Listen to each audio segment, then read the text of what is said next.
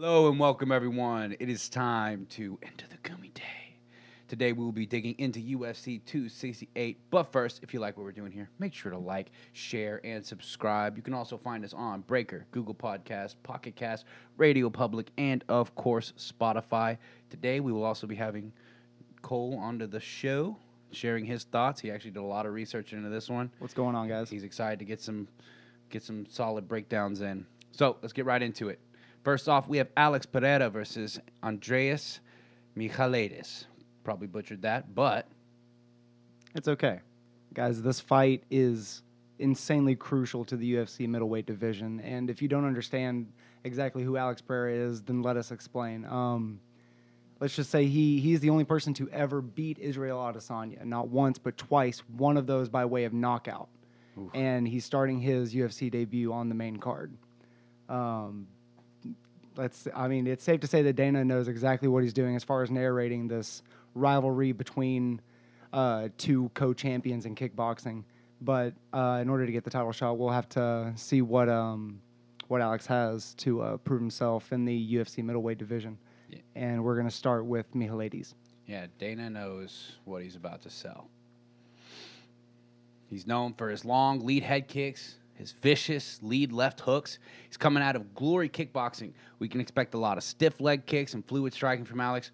Something to keep in mind is Alex's high guard, though. In kickboxing, is essential due to takedowns being non existent. But with these smaller gloves and, and takedowns being a threat, Alex may need to rethink some of his kickboxing tendencies. He has had four MMA fights um, before his UFC debut. And that has given him enough time to do just that. He's looking pretty good in the clinch. He's looking pretty good with the overhooks, the underhooks. I'm actually impressed from what I've seen thus far. But this is a big step up in competition. He is one scary dude.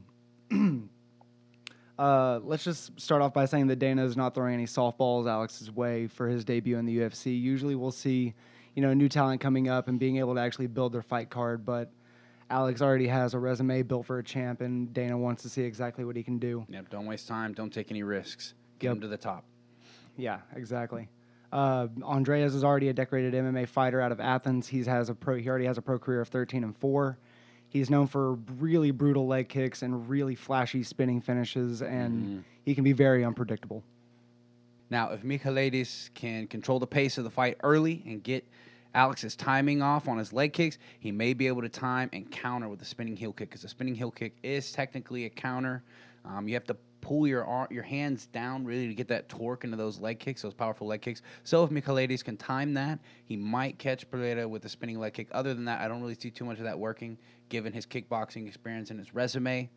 Um, as we saw from his debut fight in the UFC against Bhullar, Michailidis felt comfortable throwing multiple wild combos, flurries, wide hooks, and overhands, but that's not going to work on a technician like Pereira.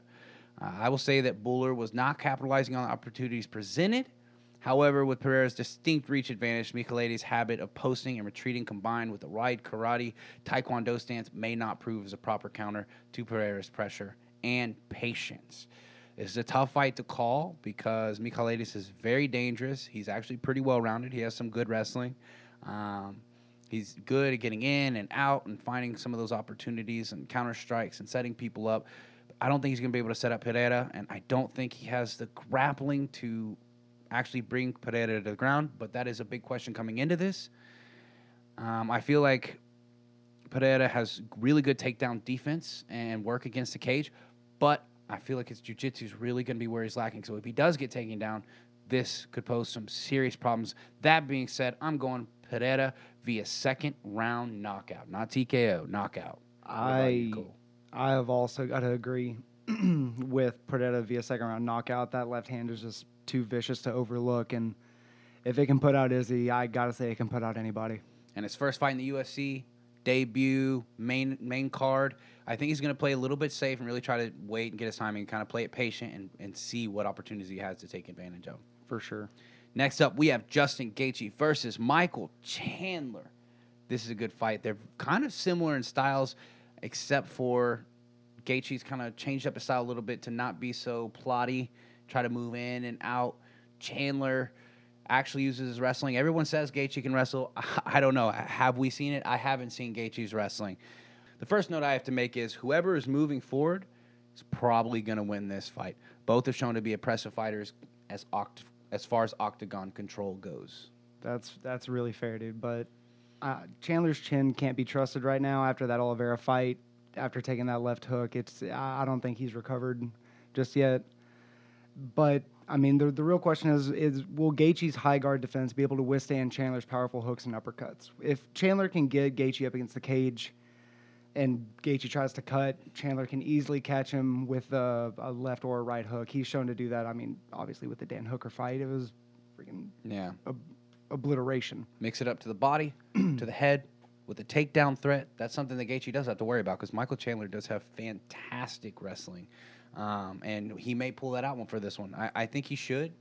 Um, Gaethje broke really quickly under the pressure of Khabib. He seemed like he was exhausted just after the first round. Uh, That's very true. but Gaethje has he does use the high guard sometimes. I hope he doesn't fall in that tendency because I don't think it's going to do him any justice in this fight. I think Michael Chandler will find his way around that guard if he does. However, with his in and out style, what Gaethje showed against Tony Ferguson, I honestly got to go with Gaethje in this one. He looked very technical. That outside calf, that low calf kick, that's gonna mess with Michael Chandler and take his speed off. Gaethje might play it kind of safe, you know, dance around to the outside. Uh, maybe some posting retreating. I don't know if posting retreating would be the right one, uh, the right move to make. But this is a hard fight to call, man, because we still don't know exactly how Chandler adds up with everybody. The only person he's lost to is Oliveira, and Oliveira is a killer right now, and he beat Dan Hooker, and that's a that's a notable win under his belt. However, ultimately, I'm going Gaethje via third round TKO. I think he's going to find the shot, and I think Gaethje can take more damage than Chandler. So Chandler might get some off on Gaethje, but I think Gaethje's going to be able to eat it. But that is a big question coming into this. Will Gaethje be able to take Chandler's power? Because I don't think Chandler can take Gaethje's power. Yeah, I gotta. Man, this is gonna be a war, dude. This is gonna be an all-out brawl. Mm-hmm. But yeah, I'm with you on the Gaethje. Uh, I'm gonna say second round though. Uh, and I, I think he's gonna clip him. I think he's gonna clip him in the chin, drop him, and I think he's gonna finish him off on the ground. I like it. Next up, we have Rose Namajunas versus Zhang Wei Li. I see Namajunas for the most part, for the most part, being able to control range and land more significant shots from the outside. Wei Li will thrive being close boxing range and in the clinch, but I doubt Rose is going to give her that much of a chance. Uh, yeah, yeah. As we saw in the last fight uh, between these two, Namajunas's ability to keep Wei Li in check and give her, or already gave her a significant advantage in uh, the exchanges, and ultimately won her the fight with that vicious head kick I did not see that coming. That was such a shock. Um, right through the guard. It was or right under the guard, really. Wei Li went up top, and Namajunas went right underneath it. Yeah, she had her she had her guard high, but it was like Namajunas angled her foot to go under and then around to hit her chin, like right through her guard. It was beautiful, very perfectly aimed and timed. I definitely wouldn't want to fight either one of these women. No, no, no. Uh, but don't make light of Zhang. She's still hungry for the title. She's the number one contender for a reason, and she carries the pride of China with her.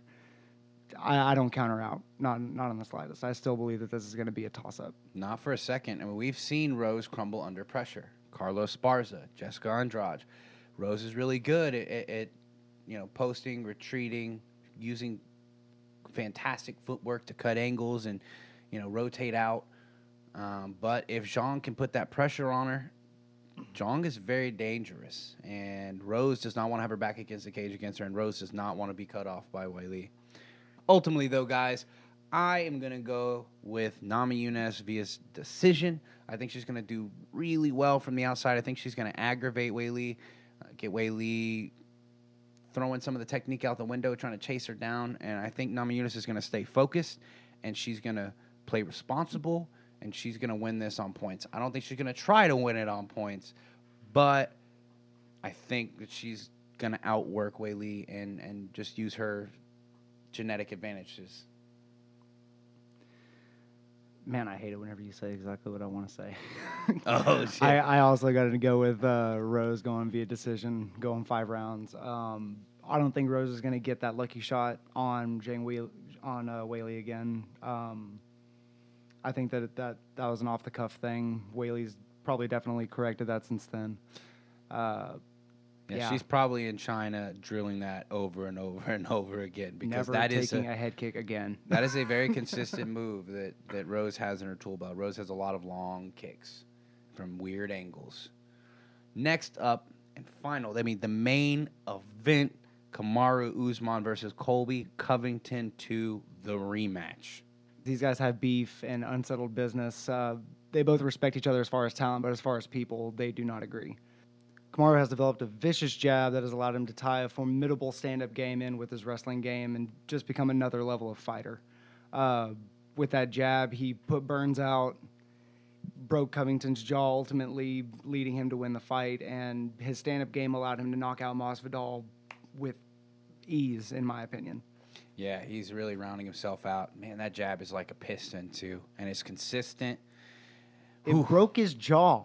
Yeah, yeah, yeah. yeah. Watching that in slow mo was that was that was a very powerful jab.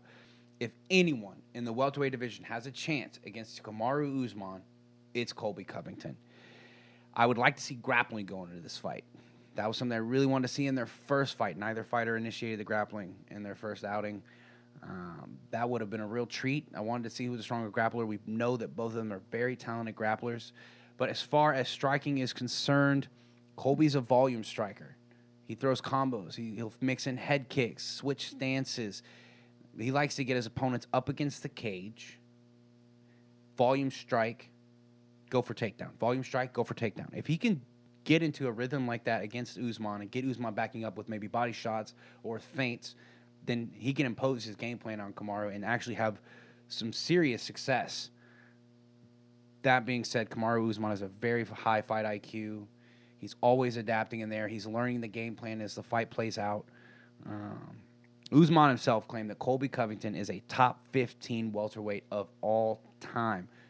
I agree with that. That's respect. In I terms of skill, not legacy, but in skill, I say he's honestly in the top five. But I don't like to go and pit new fighters against old fighters because they're different eras, it's different timelines. But Colby Covington would beat just about every welterweight that's been in the UFC division.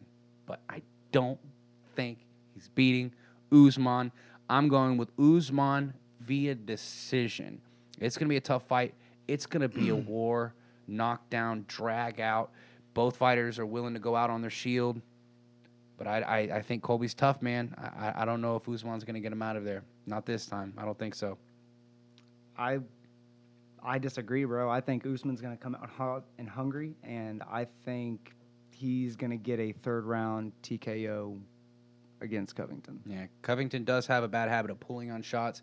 He likes to play like a counter striker, and he does have some good counter striking, but his biggest advantage is in his forward pressure striking. So I do see Kamaru Usman potentially getting that knockout while putting that straight down the center when Colby tries to pull on a jab. Because if Colby tries to lean away, Usman has that reach advantage. He's not going to get away like that. He's going to have to dip under. He's going to have to mix it up this time, I feel, because Usman's gotten that better striking since their last outing. Colby has heart. He he continued to fight even with that broken jaw in their first fight. He's got heart. Yeah, it's hard. I just don't think it's enough for the for the Nigerian nightmare. There's I, heart. I don't. And then there's a certain amount of, bo- of damage that your body can take. Know your limits. but with that, guys, we will wrap up our thoughts on UFC 268. If you enjoy the content we're creating, make sure to like, share, and subscribe. Remember, guys, this is not a sport. You don't play fight.